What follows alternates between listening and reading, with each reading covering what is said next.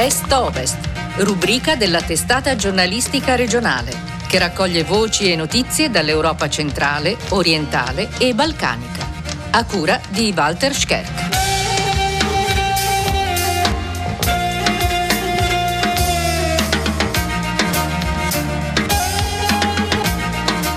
Buongiorno e benvenuti all'ascolto di Est-Ovest dallo studio A della RAI di Trieste. Vi parlano Anna Vitaliani e Walter Scherk. L'esercito e la polizia dell'Azerbaigian, dopo due giorni di combattimenti, hanno costretto alla resa le forze armene separatiste del Nagorno-Karabakh. Nelle trattative che hanno portato alla resa dei separatisti armeni, un ruolo decisivo è stato svolto dalla Russia di Putin, che nella regione contesa dalla guerra del 2020 schiera un contingente di pace di 2.000 soldati. L'analista Marilisa Lorusso da anni segue gli avvenimenti in Armenia e Azerbaigian per l'Osservatorio Balcani e Caucaso.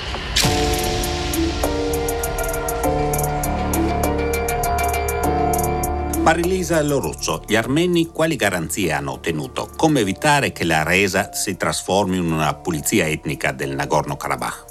Sì, la resa arriva dopo 24 ore precise di combattimenti. Queste 24 ore c'è stata la prova di una enorme disproporzionalità di forze fra il Nagorno-Karabakh e l'Azerbaigian questa resa arriva dopo due cessate il fuoco. Il primo cessate il fuoco è stato nel 1994, la conseguenza era stato lo sfollamento delle regioni abitate dagli azeri e di tutti gli azeri del Nagorno-Karabakh all'epoca erano stati praticamente 800.000 gli esuli. Il secondo cessate il fuoco è quello del 2020 che ha visto il primo ribaltamento delle forze e ha comportato un ulteriore esodo, questa volta di armeni, nelle zone che erano state riconquistate dall'Azerbaigian. Questo appunto potrebbe essere non un cessate il fuoco ma un'effettiva resa e la conseguenza è temuta, è proprio quella di un nuovo esodo dei 120.000 armeni che vivono eh, nel Nagorno-Karabakh.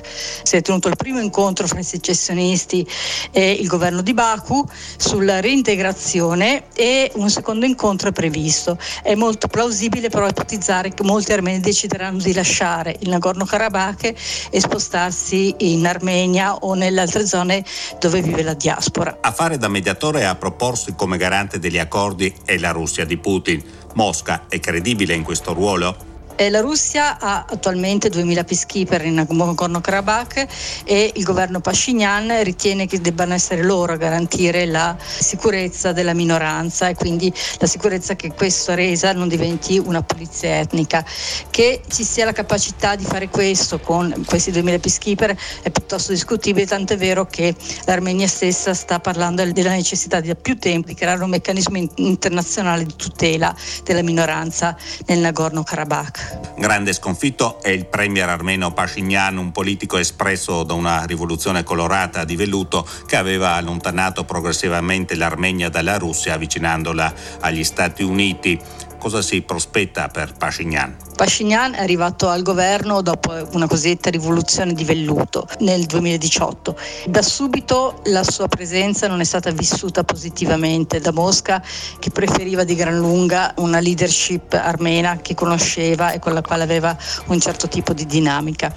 Questa dinamica non è mai stata ricreata, nonostante la rivoluzione in sé non abbia avuto una, una connotazione geopolitica.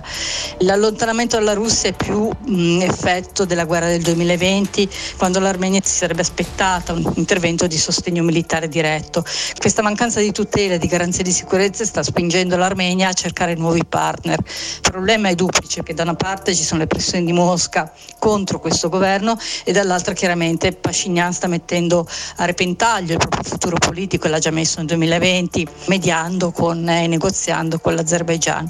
D'altro canto lo fa da una posizione di estrema debolezza, quindi di fatto le sue scelte sono obbligate, ma comunque comunque estremamente invise alla popolazione civile. La vittoria zera è soprattutto un'affermazione dell'egemonia della Turchia di Erdogan nel Caucaso. Questo avrà conseguenze anche sulla guerra in Ucraina? Questa armonia con Ankara è stata evidente già nel 2020 quando la Russia ha cercato di massimizzare la propria posizione in Caucaso in seguito al secondo cessate il fuoco insediando i propri peacekeepers. La, la Turchia è già riuscita a inserirsi con eh, dei, dei centri di monitoraggio militare sul Karabakh eh, condivisi con la Russia. Il sostegno turco è estremo all'Azerbaigian, non viene messo in dubbio un appoggio anche di, di natura militare qualora ci fosse bisogno e questo protagonismo turco chiaramente cozza con quello che sarebbe il protagonismo unilaterale russo. Sicuramente l'indebolimento della Russia dovuto all'impegno militare in Ucraina si sente in tutta quella che è la cosiddetta zona del Mediterraneo allargata, che quindi include la regione del Mar Nero e si spinge attraverso l'Azerbaigian anche il Mar Caspio. Gli effetti a lungo termine dipenderanno anche da come la Russia riuscirà a mantenere una presenza nonostante l'eventuale resa del Nagorno-Karabakh e quindi quando l'Azerbaigian riterrà che quindi il ruolo dei peacekeepers mm, non sia più necessario e quindi cercherà con ogni probabilità di decretarne il rientro in Russia.